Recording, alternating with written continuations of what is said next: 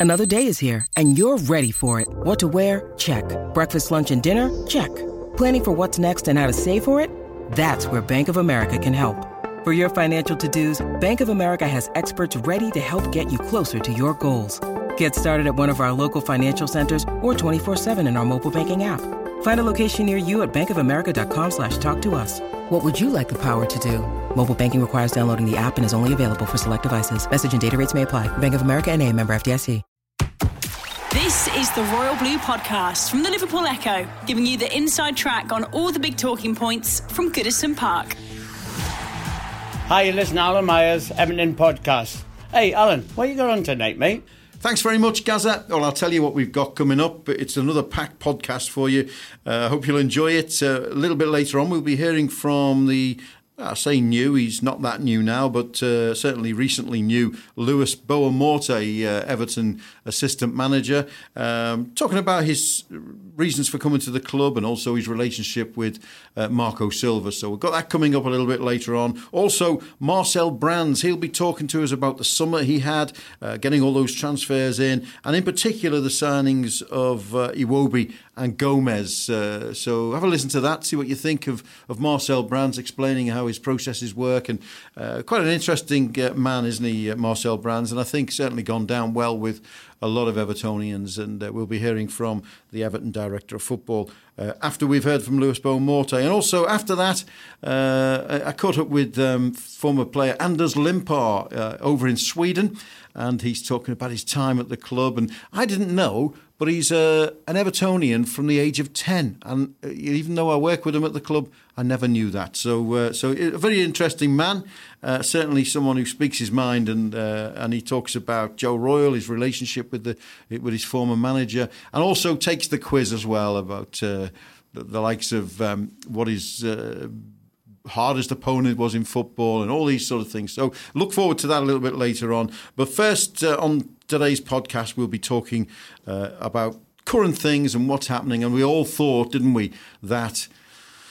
Well, we were going to be top of the league when we recorded this. But in the studio today, um, I've got uh, Phil Kirkbride, the Everton correspondent, with me, and also Chris Beesley, uh, another Echo writer. And um, we'll start I suppose, Phil, last night, and uh, we're recording this on the Saturday after the, the Villa game. And where did it go wrong, do you think? Where did it go right? Um, we were in control, I, I, felt, for 20 minutes. Um, and then we switched off. Quick free kick, we were turned. Defensive line wasn't set. And we've given away a very, very cheap goal. And then from then on, it was it was a hark back to those moments last season when we didn't react, and, and too many players went in on themselves for too long. Too many big players went missing. I think is fair to say, um, and it took too long for us to regain any form of control and composure in the game. By which point, we've got Iwobi and, and Moise Kean on. We've gone four four two, but the clock to my left, as it was last night, is ticking down, and it's going down quickly and we're not getting any closer. Um, and look, yes, we can point to the two horrible misses. First one from Calvert Lewin, he's got to score. He puts it anywhere else but where he did, and Engels isn't getting it, or Heaton's not going to get it. And the other one, Walcott, of course, he, he had time, could have brought it down, um, and should score. But I think perhaps more more of an issue for Marco is why did we get ourselves into that situation in the first place? And secondly, why did too many players disappear at the crucial point? Do you know, Chris, Phil makes a good point there. He mentioned it briefly. Um, when you look back at last season and think back to last season when we went through that bad period, yeah. one of the features was, as, uh, as uh, Phil sort of alluded to, um, was that when we were poor in that in that period, we, we did go missing when players when we went one goal down. Yeah. Um, the, the the difference later on in the season yeah. was actually complete the opposite. You know, when when even even when we had a problem near the end of the season, we would come back and fight hard. What what what is that? Do you think it's a mentality thing? Do you think there's a yeah. there's a lack of leadership on in the team? What, what? Yeah, um, definitely. I mean, I was reading Phil's verdict, and Phil actually pointed out that I think it was over 18 months ago now under, under Sam Allardyce was it Swansea City last time they yeah. they came from 1-0 down to come back and win a Premier League game wow and that's pretty damning, really. You know, 20 months, whatever that's been since then. So I think it, it must be. Um, it was a big thing in the summer. They were looking for those characters, more leadership in the dressing room, and I imagine that would play a big part in the acquisition of Fabian Delph. We, we've all seen that Manchester City clip from the documentary there, where he's shown being very vocal in the dressing room, and he's not. Um, frightened to say to say his piece. But of course, Fabian Delph's one of these increasing number of players who is currently on the on the, the injury um, list and uh, has not had a chance to show what he can do either on or off the pitch. I suppose he'll be there um, amongst um, his new teammates in the dressing room. But yeah, so uh, it's got to be that that sort of mentality issue for me, given that it's it's been so long. We see when they get ahead those great wins they had in the spring towards the end of last season, Chelsea, Arsenal, Manchester United, all well beaten at, at Goodison. So it's great once they get the the tails up and get ahead. But it's, yeah, it is a concern that if, if the opposition do score first, and I think that was a prevailing theme in Phil's verdict, that you know it's the same old story really.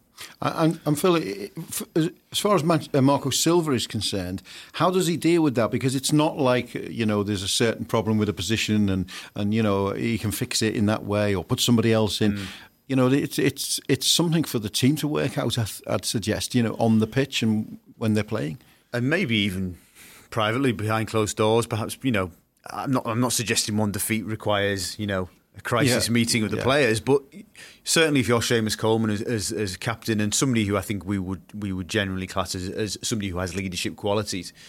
You will have looked at that last season, uh, sorry, last night, sorry, at Villa Park, and, and gone, well, this can't continue. You know, too many, too many big players, too many big name players, too many important players, certainly down the spine of the team, either lost their cool, lost their composure, or just just went missing. Um, so, in terms of trying to find a solution, you're right. I don't I don't necessarily know if it is something the manager can magically um, fix. As you say, there's there's no kind of oh well, bring X, Y, and Z in. But then, as as Chris alludes to, the only thing that I could come to a conclusion last night was, as he said, it, it may it makes more and more sense as to why Delph was recruited because you you you were following that story Al at the time. I remember like like we were.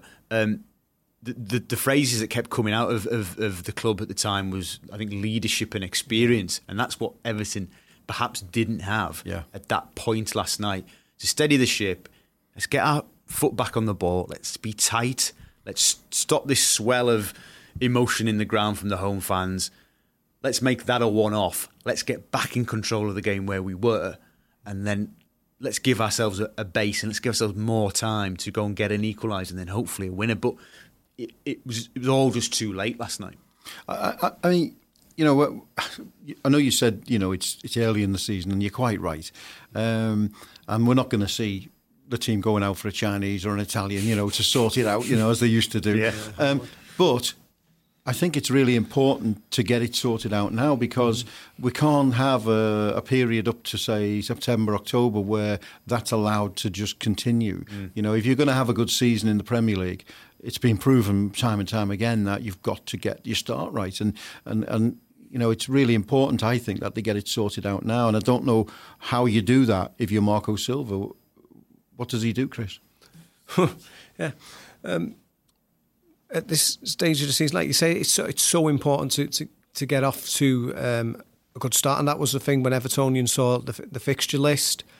There was seen to be a lot of winnable fixtures there um, on paper, I must say, because given the similar results last season. I don't think they'd actually won any of those games. Okay, Villa were newly promoted, but it was seen as a favourable set of fixtures, and I think that's part of the disappointment why um, Evertonians are hurting so much after last night's results. That it was seen that it's an opportunity to close in on the top six this season. Manchester United and Chelsea both in a state of flux, and Everton could be seen to make that challenge, but it's got to be done off a springboard of the good start. So what all Silva can keep doing is, is working hard with those players on the training ground. I think that the, the players he has brought in, those this summer and last summer with Marcel Brands, it's seen as good recruitment. I mean, um, Evertonians taking a bit of stick for these suggestions at winning the transfer window, phrases like that. But it's seen as good recruitment, both uh, the, of the last summers and bringing in the right types of players. So it's just a, a, a, um, a case of getting the best out of those players. I'm sure there will be changes as he looks to ease in personnel, like we've mentioned. Fabian Delph hasn't featured yet through injury. Unfortunately, um, Jean Philippe Gbamin has picked up this injury now, so we might not be seeing him for quite a while. But the likes of Moise Kean, Alex Iwobi, they're now being um, gradually eased into the side, and you'd imagine they'll be pushing for starting places in, in these games ahead. And we'll be seeing more of those players who have come in. I mean, also we've mentioned Seamus Coleman there, leader in the squad, but his place is also under threat there. Um, Djibril Sidibe, uh, World Cup um, winner. I mean, he won't have come from Monaco to expect to sit on the bench. So these kind of players are gradually going to be integrated into the squad, and you've got to hope that the results come um, as these players um, start to settle in at Everton. Yeah, I mean, it, Phil, uh, one you know, you know, you know, I like a little bit of uh, social media, um, and one thing I sat last night. I, I, was out reporting, seeing a lot of the game, to be honest. But I was out reporting on, on Bury actually, and, and when I got home, I, I always like to try and when I've worked, sort of calm down and and, yeah. and relax, and before you can sleep, and. Um, the best way to do that, of course, is to read the fume of Everton fans.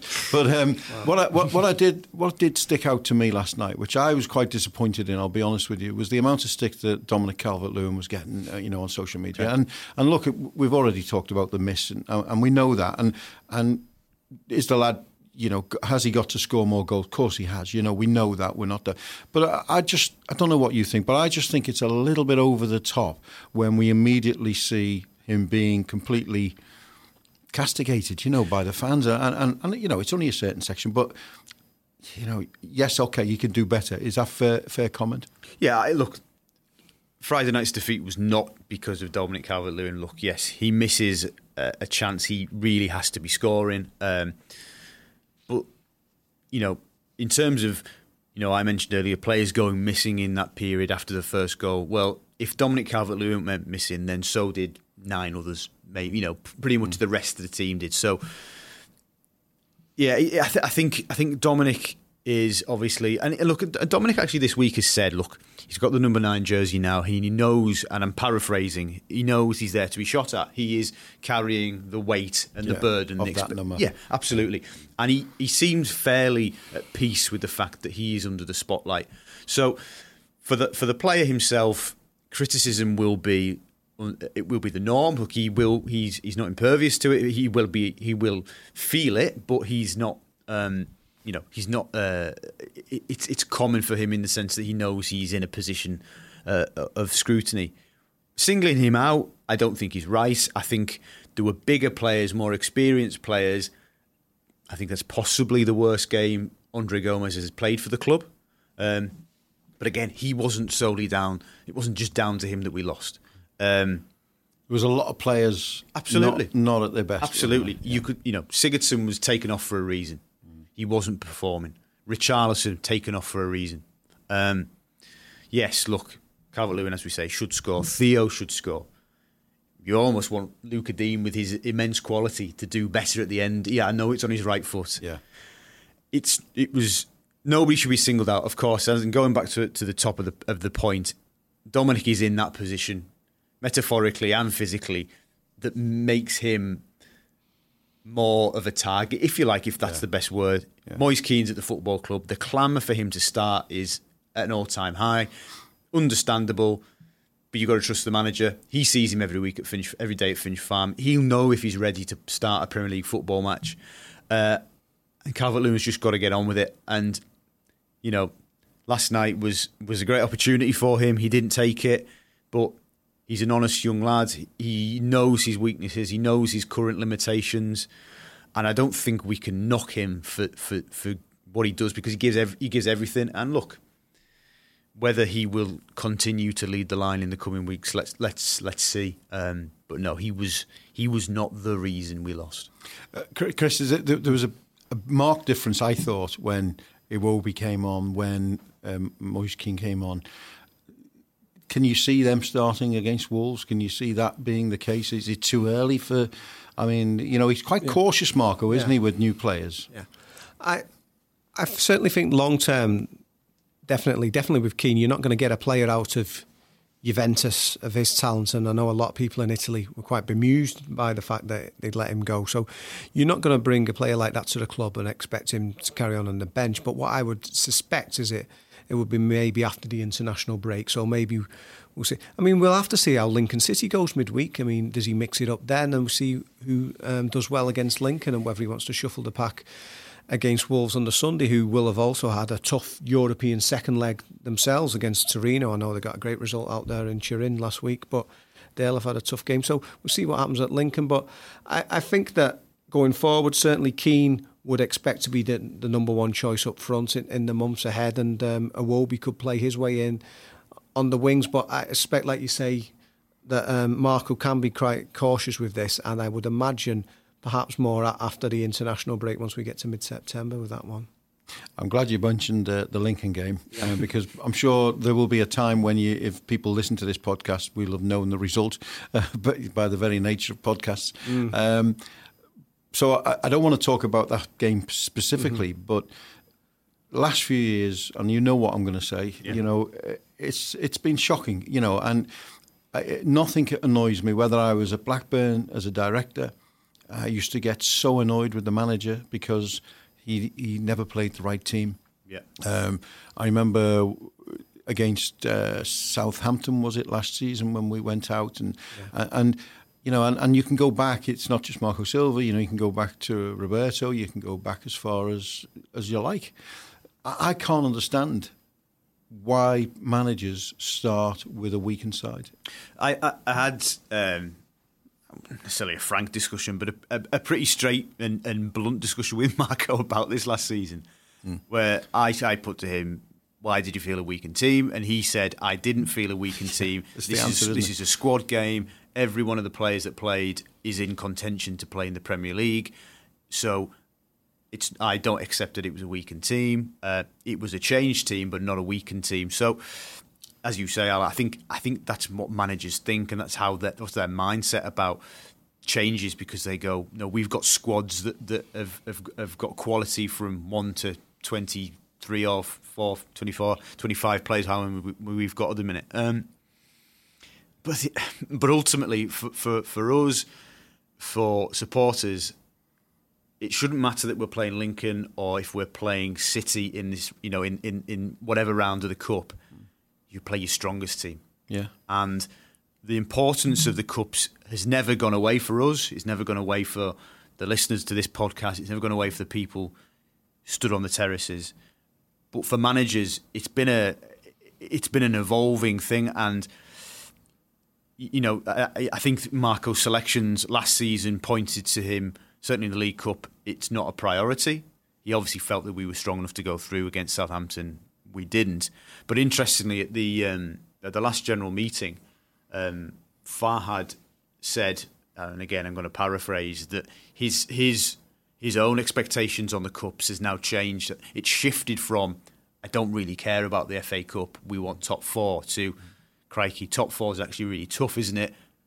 Let's go for the cups as well as as trying to progress up the league table. So I believe and I hope that that is has, has, has been fed down to Marco. Um, and let's see what that selection is, and, and hopefully it's um, you know going forward. It's it, it, he plays strong teams, and unfortunately going on, going into a Lincoln League Cup tie on the back of a performance and a result like Friday only increases the expectation or only increases the belief that he has to play his strongest team. That, but uh, and you know, I, I, get what Phil said, you know, about managers because it wasn't just it's not just Marco Silva. I've had it from a number of managers yeah. who say that very excuse. You know, we, um, you know, it's a squad team. You know, we've got to use the squad. I get the goalkeeper bit. I do get that because that goalkeeper would probably sit on the bench all season if he didn't, um, unless there was an injury. But the evidence shows that they don't do it when there's a league game. Yeah. You know, they, they just don't do it, and, and, and they would always play their strongest. And if in the later stages of these competitions they play a Manchester City or an Arsenal, they start playing the, the you know the strong squad. So I think the evidence says that that's not correct, and I just think a cup run for Everton or a cup win more than a cup run because we've had some cup runs. But a cup win for Everton would be so crucial and so um, is catalytic. Catalytic. I don't, I don't know what. absolutely. Yeah, Catalyst, it- it- it- you know. sorry to interrupt. But No, no. You've you've got to remember the League Cup and the FA Cup offer routes into Europe. We want to be back in Europe, and yes, we want to do it. In inverted commas, the proper way after 38 games of slog, and Yeah. and, and, and of course, ultimately, we have to see progression over the course of a season. That's the real litmus test of, of, of a team's growth, isn't it? Of Yeah, course, it course, is. yeah, yeah. and that's long term what Marco's been tasked with, and etc. Absolutely. But how much pressure is alleviated from a squad by end of February? If we've gone to Wembley and won the League Cup, you're into the Europa League, right? We've got three months of the season left. We can still finish top six, whatever. Top, maybe you know, maybe fifth, fourth. Who knows what's still possible at the table? But it just takes the pressure off having to, you know, well, we're out the cups again by January. It's all on the next, the last ten right. league games. Pressure. If we slip up, we're, we're done for. I just think yeah, I, I don't understand like you, Al. I don't understand why there is this need to play weakened teams. I, I understand the need for squad. You need to keep your players sharp because if there's injuries, you want to, you want them to be able to be up and running if when and needed. But cups are just so important. for me, it, more important than they've ever been. Um, next year, 2020, will be the first time in Everton's 141 year history they've gone 25 years without winning a cup. So for me, that's the, the biggest thing. That's more than getting into Europe. For me, a whole generation of Evertonians have, have grown up now, not seeing them. Not and seeing them win. That's what being a football supporter is all about. Is is those special memories, those special days out. For a club of Everton's stature, it's it's winning a, a trophy, and it's not it's not um, an unrealistic expectation. We're not demanding Everton win the Champions League, but there have been what, 50 domestic cup winners since Everton last won the FA Cup in, in 95, won't you? You're pulling If a few out here, Yeah. Chris, I have to say. You're thinking the FA Cup and the League Cup Yeah. since Dave Watson lifted that trophy Yeah. in 95. So next year, what will be 50, 50 cup competitions since Everton did that? So it's a huge thing. There, there are, there are Everton. I mean, I'm 40 next week, but people, there are people now in, in their 30s who got lads themselves, who'll be a bit, just a few years younger than me, who won't be able to remember 95. They'll have lads and girls themselves, bring, taking them to the game. And these these Everton Dars, as we keep hearing about, um, some of those I'm over here. won't, won't even be. Well, some of those will, won't even even remember Yeah, Everton winning an FA Yeah, Cup. that's- that's a good point, yeah. It's it's a whole generation, and Everton and Liverpool have sort of fed off the success of each other. There's nothing being a motivational factor like having your your neighbour's success rammed down your throat. So, you know, all those youngsters who have, have seen what Liverpool have done in, in recent months, and we're not being unrealistic saying, you know, Everton have to match that, but just having those days out. And to be fair to Marco in the FA Cup, he did take it seriously. He named a full strength team at Millwall, just weren't good enough. They got yeah. turned over at the day on the It was day. about he- timing, that wasn't it? I yeah, um, Southampton. Yeah, he did. He did ring the changes, and, and were made to to pay for it. I mean, yeah, it's ultimately with the league out of reach. There are just two trophies each year at the moment, without not being in Europe. Two things to go for, so they're not going to be in.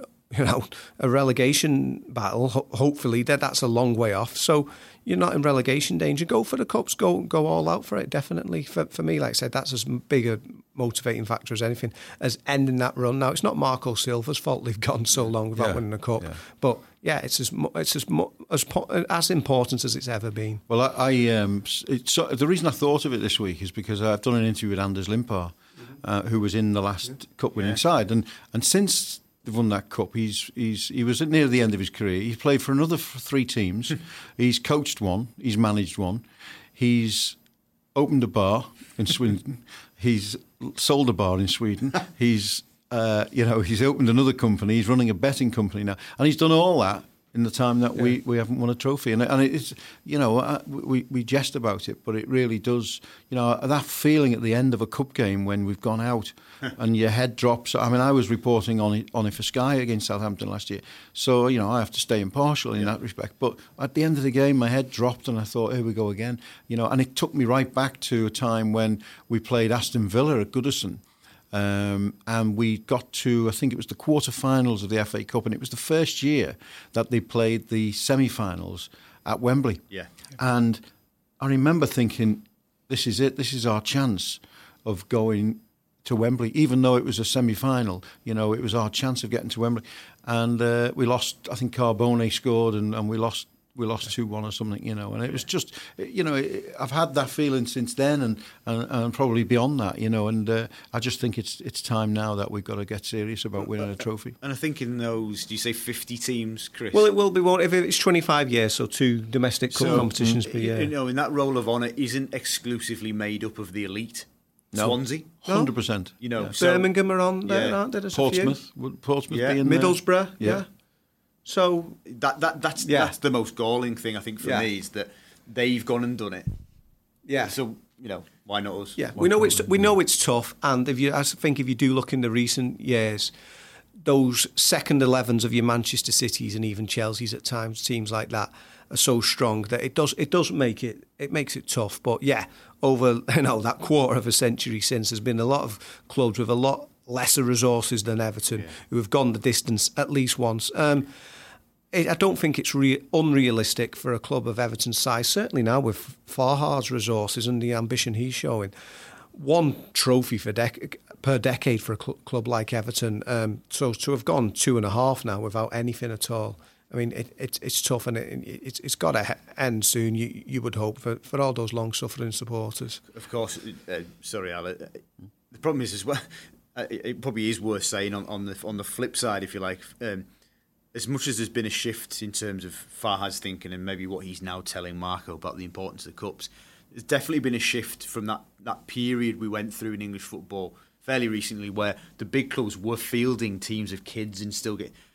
C- City and Pep, he, Yeah. he starts every season, right, we're winning the League Cup. That's right. Yeah. So that does complicate right. matters now. I, I think it was Arsene Wenger that started it, really, Yeah. wasn't it? With Arsenal, I remember some of the teams. I remember Fabregas coming on as a Yeah. against us as a, as a kid, you know, and we all wonder who this guy Fabregas was, you know, and and, and he did well. He won, you know. He used to get to finals with Yeah. the kids playing. In fairness to him, Yeah. But um, but you're right.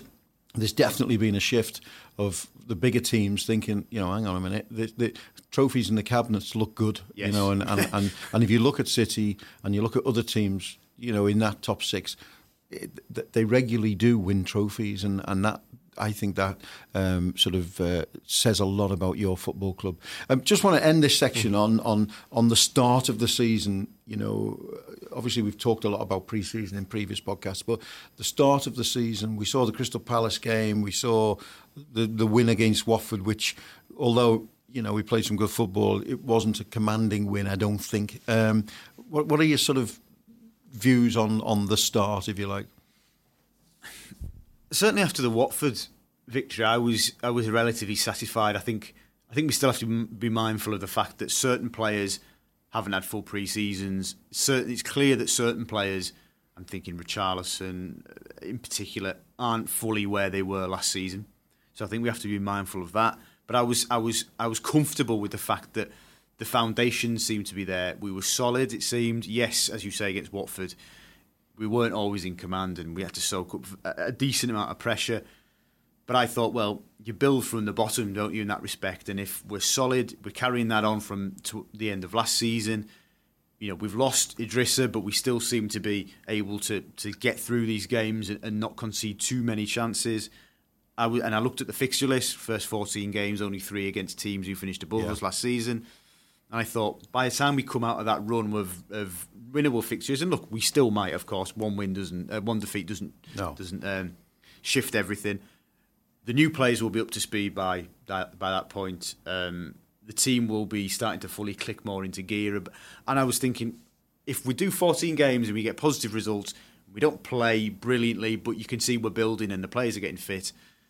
I, I'll, I'll still be still be happy, but of course it's it's about results, isn't it? Unfortunately, and, and But Chris, this this season we said, you know, the Gomes's, the Richarlisons, the Bernards, you know, this is their second season. Yeah. They'll be much more settled. You know, they'll they'll they'll just Yeah. they'll they'll be so much better. You know, and uh, I, you know, I, I just feel there's a little bit of a malaise amongst the team. You know, and and they're not quite kicked down again. You know, I mean, I don't know whether they were there was an anger uh, last season when they'd had that bad period and that almost galvanised them into playing the way they did near the end, and need, they need to get that back possibly.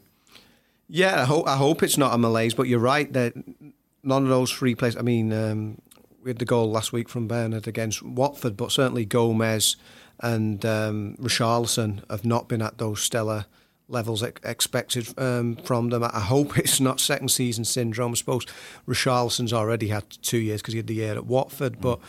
Yeah, he's come back from Copa America there. Obviously, the successor, he had a real up and down tournament in that he, he, he started, then lost his place, got ill with the mumps, and then had this heroic return to score in, in the final. So you'd hope he'd be buzzing off that and um, looking forward to the season to build on his, his heroics with Brazil. But for whatever reason, yeah, he's not doing it. We've mentioned already Andre Gomes. Um, there's a lot of love for him, but you know, a, a real stinker by all accounts last night at, at Villa. So, yeah, we whereas we have the uh, the patience with those new signings to bet to bed them in, we are expecting more from the from these um, big name players who have done so well last season. And I hope it's not a malaise. I just I hope it's that they're, they're, they're feeling their, their way back in because we need those sort of players to, to, to hit the ground running and build on this, as Phil has alluded to, is a reasonable start in regards to fixtures and get those, those points in the board early because we saw that season that Everton finished fourth if you can get those points on the board early, that can be the springboard for the whole campaign, set the tone, build the confidence in the squad. And you want to get those results in early. I mean, last night's result, I mean, it was very disappointing, but it's not entirely unprecedented. You throw one in like that the first couple of weeks of the season. Hopefully, they've got that out of the system now and they can, uh, they can sort of um, kick on in the weeks ahead. Well, we, I felt we were a little bit flat uh, through there for a moment, but now Phil's, uh, Chris has just uh, just filled me with a lot of inspiration there. And, bring, on, uh, bring on Wolves. yeah. Um, so thanks, lads. I mean, uh, one thing if you listen to Anders Limpar a little bit later, and he'll be, he'll be up soon in the podcast. I mean, the guy's just got so much enthusiasm yeah. and, and so much uh, you know hope and and he he believes a lot in Marco Silva and believes he's going to go on and be a great manager so let's uh, let's end it on that mm. one but Phil and Chris thanks very much for joining us today the Royal Blue podcast from the Liverpool Echo but now let's hear from the assistant manager, Lewis Boamorte, who uh, came over, of course. I remember Luis Boa Morte when he was a player, everyone does in the Premier League. Had a few scuffles with Everton in his time, I think. Um, but uh, I went to Finch Farm just recently and had a chat with uh, the former Portuguese international. And, what a great guy. He really is a nice guy. And uh, this is him talking about the reasons, I guess, as to why he came to Everton and his uh, relationship with the manager Marco Silva. The the manager invited me to to come to come over and work because uh, one of the, the staff members have gone. Uh, then he invited me. Then uh, yes, as um, uh, say that all the all the years I spent in um, in in England and in the Premiership and all that, so that I'll see. Uh, that was an invitation that couldn't turn it down, and um, yeah, and uh, I accept.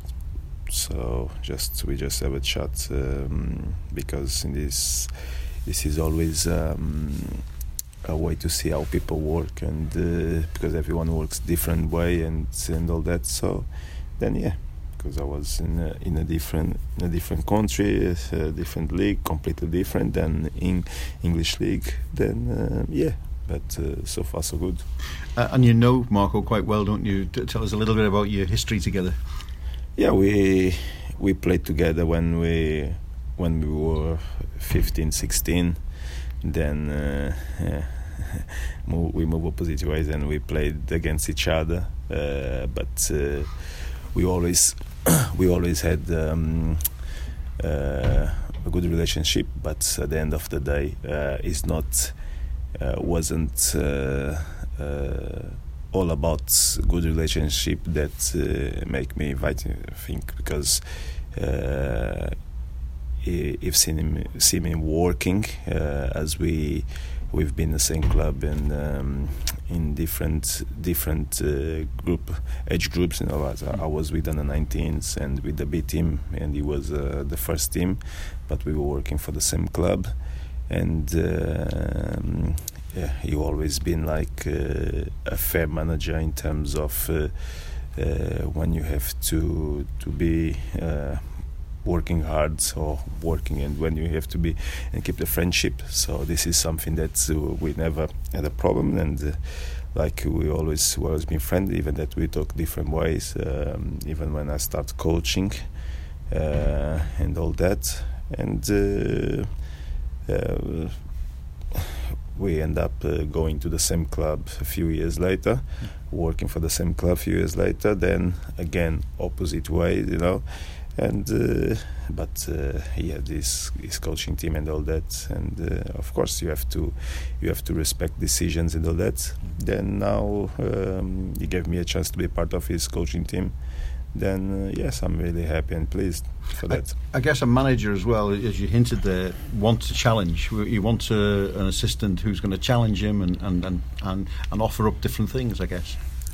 Uh, it's like uh, it's not uh, uh, the thing to off- offer different things because when you become part of a coaching team, then now uh, we all together, of course, then uh, we have to challenge each other, as you said and uh, uh, because the coaching team is me, then I have Hugo, Bruno, Gonzalo, Duncan, you know, so everyone to um, to give his opinion. And uh, but at the end of the day, the manager has the final word. So now we have to support.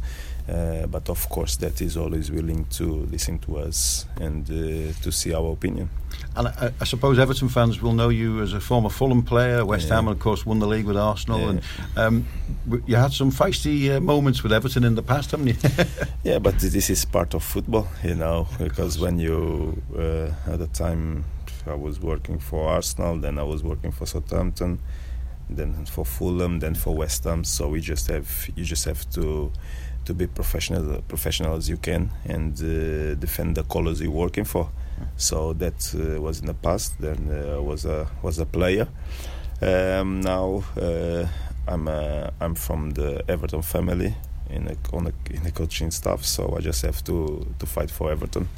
Uh, I remember that uh, it's always a tough ground to come and play because really passionate uh, supporters and all that. Uh, so now, uh, of course, I'm in on this side. So now you have to make hard as possible for the other clubs. you use that for your benefit now. yeah, of course, you know. Uh, but this this is football, you know. So I'm um, I'm very happy, very pleased to be here. Uh, so far, so good. It's been really good uh, from uh, all the staff, uh, and then coaching staff as well. Good welcome that the people that I deal uh, daily basis, uh, but all the rest of the staff. Uh, included you, yeah. He's one of the best. Yeah. no, all, all the um, the staff and uh, the players been working really hard. So uh, hopefully we have a good start to the season. Just finally, I must ask you. Um, I think it was Marco a defender? Uh, was he a right Yeah. back? I think maybe a Yeah, full back. he was. Was he any good? Did you come up against him? Did you Yeah, did we- you get the we- better of him? we- we- I think it was better when we used to play in the same team because after then we when we move opposite ways then we played against each other, you know. So um, The tough opponent was he? Yeah, yeah, yeah. He was really, he was tough uh, right back, you know. But uh, as um, people as people know him from know me from uh, playing in England, so when I was at the youth side, was I was the same, you know, exactly the same. So um, always have. Uh, Tough battles with the right backs, you know, but that's that's the way it goes, you know. Great stuff. The Royal Blue Podcast from the Liverpool Echo. Well, there we are, Luis Boa Morte, and uh, I'm sure you'll you'll agree, uh, a really nice guy and pleasant guy, and uh, let's wish him luck in his job, uh, helping Marco Silva to uh, to get victories for Everton. Now, as far as uh, Marcel Brands is concerned, of course, a really busy summer this summer, as all the transfer windows will be for him and have been for him. Brought what seven players in in the summer. Um, he's been talking to me a little bit about uh, the new signings and how he brings players in, and in particular, Iwobi and Gomes. was not an easy one uh, also because uh, yeah, a young boy with uh, that played already a lot of games in, in the Premier League and in, in Champions League and Europa League. Um, but in our eyes, um, yeah, a boy that can play in different positions, uh, play from the side, he can also play behind the striker. Um, in our team we have not many competition with with uh, much competition with with uh. Um, so I think we have managed it now also with uh, with you, with Alex. But it is a boy, uh, 23 years old, already quite experienced, um, and but the most important thing, he has um, um, goals and assists in his in his game, in the way he's playing, and I think that's also a thing that we were looking for. The biggest help in that was uh, our friends. They they, uh, they loved him from the first day, and that gives the Andre a, a great feeling here in this club and that helps me a lot in uh, the negotiations that I had um, with with Barcelona because there was some more interest from him uh, from other clubs in England also. And when Andre decided, no, I want to go to Everton, that helps me a lot in, uh, the negotiations with Barcelona. And um, so that was a great job uh, for me uh, that the fans did for me. The Royal Blue Podcast from the Liverpool Echo.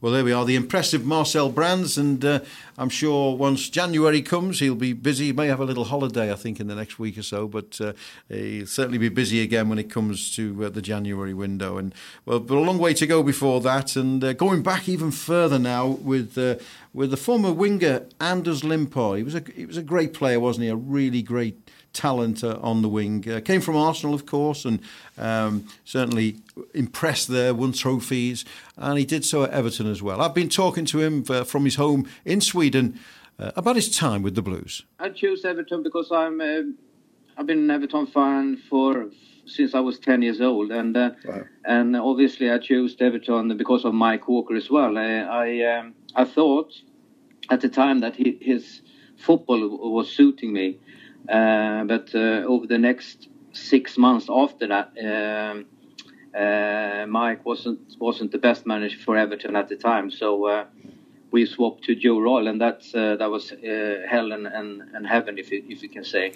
but I really I really liked um, Mike Walker at, at the beginning, uh, and then he he fell out with some of the players, and we we weren't good at the time.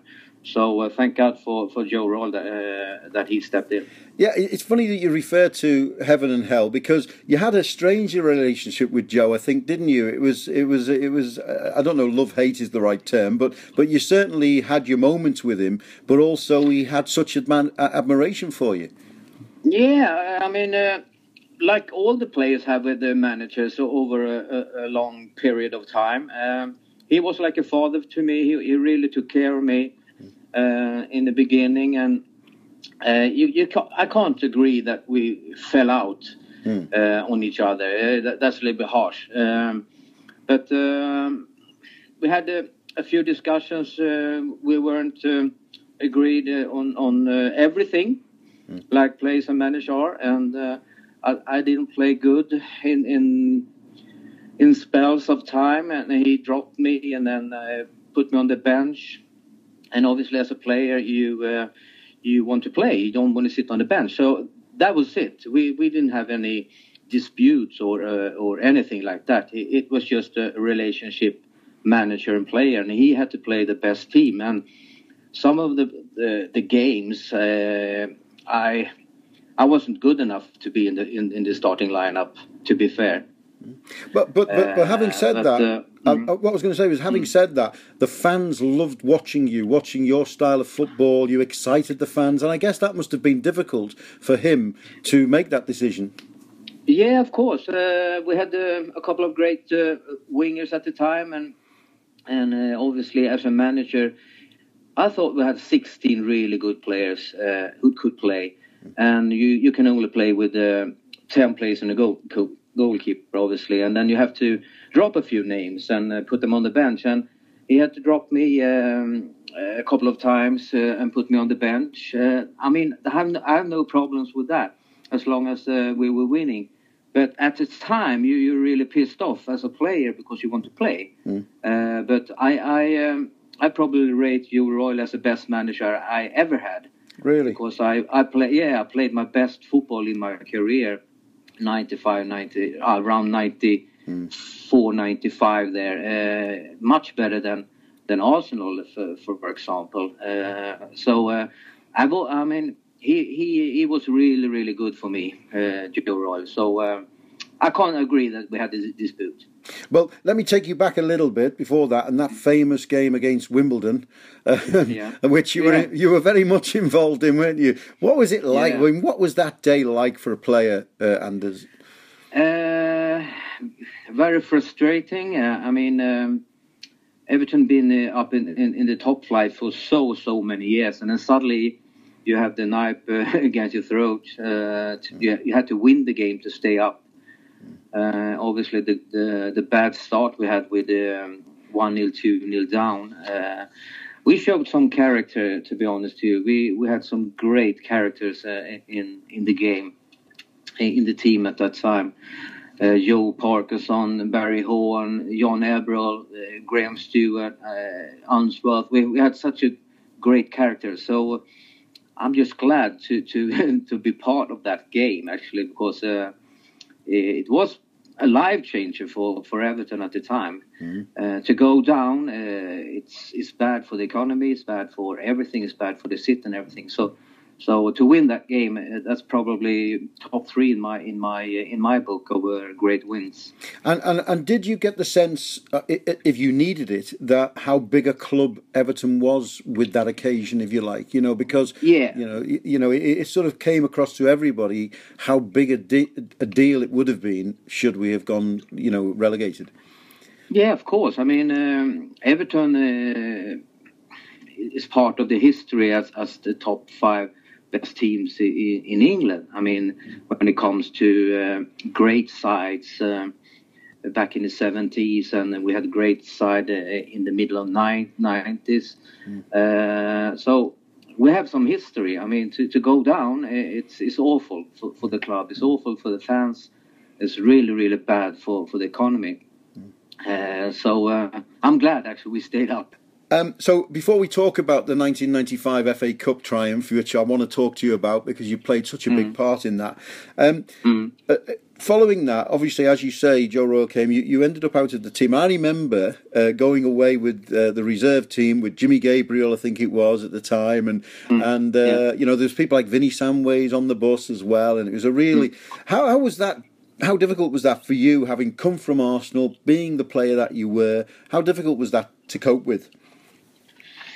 Yeah, I mean it, it's always uh, hard for a player to, to actually to cope with it when when you you, you want to play and then suddenly you're, you're not in the team uh, when when it comes to lack of form or, or injury or whatever. And I thought Vinny Samways and I, me myself uh, was good enough to play in that side, but. You, you can't uh, argue with a manager because I've been a, a manager myself, and you, you can only pick eleven players for for uh, for that game. And if if the team wins, is is great. But if you're on the bench, uh, it's great great for the team. But uh, I mean, you you want to play, uh, and then uh, it's not fun to be out outside uh, the team when, when the team is success successful. So uh, um, when I look at it from from uh, yeah from now, it's just it's no problem because uh, you have to play with the best side, and, and the manager always pick the best side. But let's have a look at that FA Cup final, of course. And you, you played such a. I mean, you were you were very much integral to the goal being scored uh, with your run. I don't know how many yards it was, you know, but it was certainly Yeah. some run. Um, uh, what what a character that team was. You talked about the character in the team who played against Wimbledon, but the character in that team uh, with those players, with Duncan Ferguson coming in. I mean, what was the speciality about that team? What was its what was its uh, you know jewel in the crown, if you like? Yeah, I can I, I can only compare to the the Arsenal side I, I played when we, we won everything. We won six trophies in four years, and we for for England at the time. Uh, uh, great, great top players, you know. And when it comes to uh, uh, to to have that unbelievable player uh, like Ian Wright, for example, we we didn't have that. We had. Uh, 16 really really good football players i mean uh, no stars if you can if, if um, so we i probably think that we had we had better uh, team spirit at everton uh, rather than Arsenal back in the days. Um, because we, we, we liked each other. We were running for each other. We were running for the manager. Uh, we knew that we had to put in some hard work uh, to be successful, mm. and everybody did that. And then we we, we, we did have some flair um, uh, with the, some of the players, and and uh, we had Duncan up front, Neville in the goal. Mm. I re- I actually loved to play for Everton back back in the days. I really loved it because. Mm I wasn't a hard working player. We had players who were working hard, providing the, the balls to the wide players, and we did our stuff. And, and Duncan and Graham Stuart, Paul Rideout did their bit, mm. and the defending. I mean, we, we had a, a perfect team. Mm. We, we probably lacked of uh, one one big big star like yeah. For example. Mm. Um, mm. and if we would have. Uh, kept that team over to 96, 97, 98 is rather than selling all the players, we will definitely be up there and, and competing for the for the big prize, you know, mm. to win the league. Yeah. And then suddenly Everton uh, start to sell players right and left, and, and we, we sold actually that great side, mm. and and that that's a heartbreak. Yeah, because I mean that, that cup final, Everton were not supposed to win it, were they? You know, people thought first of all they wouldn't beat Tottenham in the in the in the semi final. Secondly, no. they wouldn't beat Manchester United in the final. Did you fear Manchester United in any way that day? Oh yeah, believe me, believe me. uh, we were probably sixteen to eighteen players. Uh, a couple of stars, member. We, we, we, we were a few uh, back in the days, uh, mm. probably five. Let's say 2021 people believed in a, in a victory that day mm. in the whole world. Yeah. And that, that shows some character that we we just said just go out and have a go. Mm. They will win anyway. That's that's what we thought like and then we had a go and then we uh, we were hard to to play against because we were really hard working team with a flair. Uh, and a so, goalkeeper uh, like Neville Southall, I guess, is always a help. Yeah, oh, yeah. And if we would have played that game 20 games, United would have won 19 probably. But uh, on that day, we, we, were much better than United, and that that that takes some beating actually to beat uh, United at that time. And you've talked about. Um, you know, going on and becoming a coach, uh, and and was coaching something you really wanted to do? Because I know you did it a little bit, you, you know, at the end of your career. And is, is that something you still? Is football still in your blood? Uh, it is actually. I watch a lot. I, am watching a lot of football, especially Premier League. Um, I've been a coach for 15 years, and everything I do, I've been taken from Willie Donachie, hmm. uh, our our trainer, if you can if, if you can say. And obviously, the the way Joe Royle was leading all the the players uh, was great as well. That was so professional and but when it comes to to me to to learn young players how to play football, it, it's the philosophy is from Willie Donachie. Really? Uh, he was he was like a god to me. I really really liked his practicings and, and the way how he built up the training sessions. You know, uh, I I was so good when I was 30 years old. Uh, that probably is is the best uh, time in my life and when I was 29 to 30 years old. I, I, will, I, I will never better uh, before or after when I played with Willie Donachie.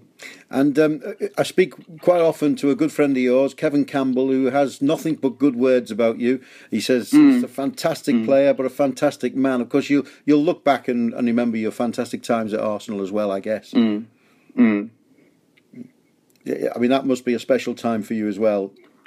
Yeah, of course. We, we had an unbelievable team. We uh, we won everything, you know, and twice. Uh, everywhere you looked, you had a, a, national playing for, for, for England national side, uh, and we were really hard to beat. And we we had the the special ingredients in the team. We had a goal uh, um, a goal scorer like uh, Alan Smith and Kevin Campbell and Ian Wright. Yes they were so trustable. Yeah. And then obviously we had the back four with David Seaman. What, what, what more can you ask for? Uh, and then and and then the rest with Paul Merson and me and and Paul Davis, Mickey Thomas. I mean, you hear that's an unbelievable side. Yeah, fantastic team. Yeah. Yeah, it Uh, is. Uh, I mean, wow. Do you ever get back to see Everton? Have you been back to watch Everton at all? Oh yeah, a couple of times, and I'm coming back uh, in December as well. I'm going to see the Derby, fourth of December, at Anfield, and then I'm staying for Saturday to when we are playing Chelsea at home on the seventh of uh, December. Um, it might be the eighth, maybe, if they they change the venue. Yeah. So uh, I'm definitely over in in uh, December from the third to the eighth of, of December. And you, and you say Everton, you still think they can finish in that top six. What makes you think that? because uh, we have uh, done some some great signings. Uh, the players are uh, one year older, and they know Marco Silva what he's trying to achieve. The only thing I'm concerned about, you know, you it's very very hard to to replace uh, Gayan. I that that's a, that was a personal favorite from from for me. Uh, he was the the engine in our team, but let's say like. Uh, Schneiderlin and and um, Gomes and the new player Delph. Uh, If if if they can do some great things in in midfield, we have the, certainly uh, the players who, who can be much winners. Like Richarlison, I like him. Bernard is is looking good.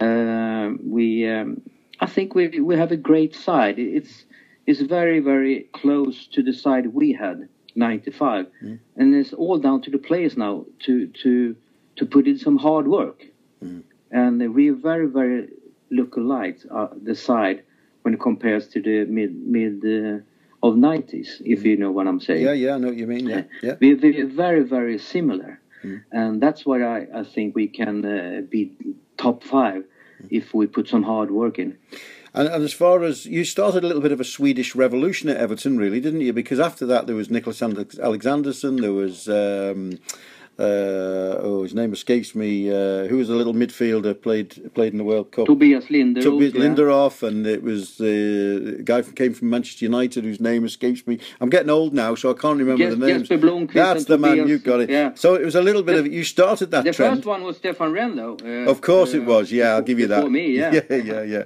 But um, but no, I mean, is is Everton a big thing in, in Sweden? Is that you know? Is there a lot? Do you spread the word?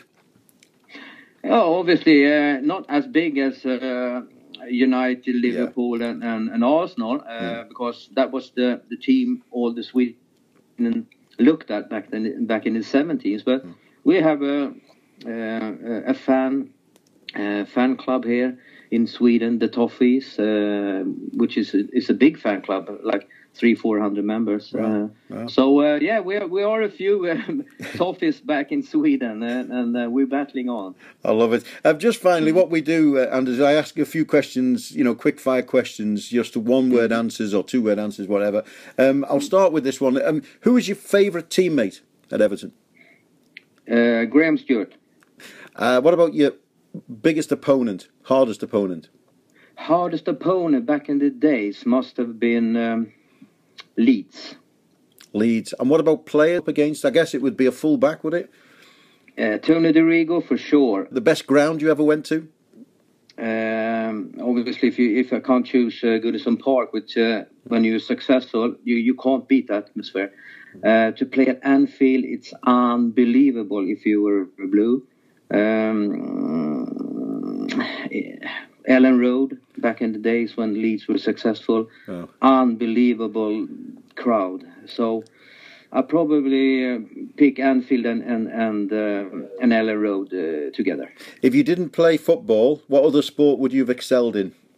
Ice hockey for sure. I played ice hockey when I up to 13 years old, and I I chose football because um I uh, could rather run better than I was skating. Who was the biggest influence on your career? Ooh, um, biggest influence uh, when it comes to manager or or Whoever. player or Whole life, uh, you know, who who who were your biggest influence? You know, as far as you being a footballer. Oh, that's special. That's definitely my dad. Uh, he's been a footballer himself. He played for under twenty one for for Hungary. Uh, he's been my my motivator, my my um, trainer uh, my whole life. Uh, definitely my father. He he was so so clever when it comes to to uh, practice skills skills. You know, one v one and one v two. Uh, so I definitely have to say everything I, I taught for my father. It's it's unbelievable. Wow. And best manager you ever played for? Joe Royle for sure. What manager would you have played for if you could have? Uh, Guardiola. And just finally, uh, was there a club you could have signed for but didn't? I could have signed for Marseille back in 1992. I was there in Marseille, uh, and there was a, a four years contract contract lying in front of me. Really? Uh, uh, yeah, uh, and I thought I, uh, I was so so close, but at the end, Arsenal didn't uh, let me go. And how your career and your life might have changed if you'd have done that, eh? Oh yeah, for sure. We, Unbelievable. we wouldn't have known Anders Limpar as a great Everton player, that's for sure. Yeah, exactly. Yeah. yeah, and I've been at Toffa since I've been ten years old. So What made you a, I what a- made you an Evertonian, uh, Anders? What, what, why did you become an Evertonian? because my father always, always said when I was like uh, 10, 11, 12, around there, that uh, we had Imre Varadi. You know, he he was from Hungary. Ah, and my, I, my my heritage is uh, from uh, from Hungary. And he said, "Watch that play with Bob Latchford up front," you know. And I started to to watch them around the 76, 77, 78, you you know, around there. I was 11, 10, 12, 13 years old. And I uh, I really loved the way uh, they were playing back in the days, and, and I really gr- uh, like I like the love the ground and everything about uh, Everton. And I've been an Evertonian since uh, '76, actually. Wow, I mean, that, that, I, I tell you, i- if I could have been here all night trying to work out why you were an Evertonian, and I still wouldn't have worked that one. No. out about Imre Varadi. That's only only because of uh, Bob Latchford and Imre, Imre I can fantastic. you. Yeah. Uh, I just finally, I've just got a little bone to pick with you. Actually, when we used to be on the coach and we were going to reserve games, you used to say to me, Yeah. "Can I just borrow your club phone for a moment?" And this one day, I got called in by the secretary, and he said to me, "Alan, you're going to have to cut down using your phone, phoning Sweden." And I said, Hmm. "I haven't phoned Sweden, and you've been phoning Sweden, so I've got. I, you still owe me a couple of pound for that, if that's all right." okay, I, I, take you out for dinner for sure. Uh, so I, I use your phone to to, to uh, phone to Sweden. yes, I think so. Yeah. love it, love it. Ah, Uh, listen- you, will, you will you will get some interest on, on that money as well. So uh, a few more extra uh, pints will Uh, be in, uh, Anders, in, you, in the right place. You've repaid me by coming on the podcast. So I really appreciate it, mate. You were always good fun at Everton. You were always a nice player. You, And as I say, I, I think the Everton fans really appreciated the talent you had. Oh, and, I uh, like I like to hear that. Perfect. So you know, so hopefully we'll see you when you come over for the derby.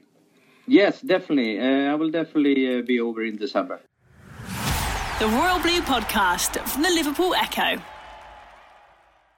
Well, there we are. Anders Limpar uh, promising to take me to lunch, and I'll definitely keep him up uh, up to that one um, when he gets over here for the derby. Uh, good to hear from him, and uh, we've got a couple more lined up in future weeks uh, of players from the 90s era. Uh, I'm sure you'll enjoy them. I hope you've enjoyed this week's version of the Everton podcast, and as always, up the toffees, and let's see if we can get a victory in our next game. Bye for now. You've been listening to the Royal Blue Podcast from the Liverpool Echo.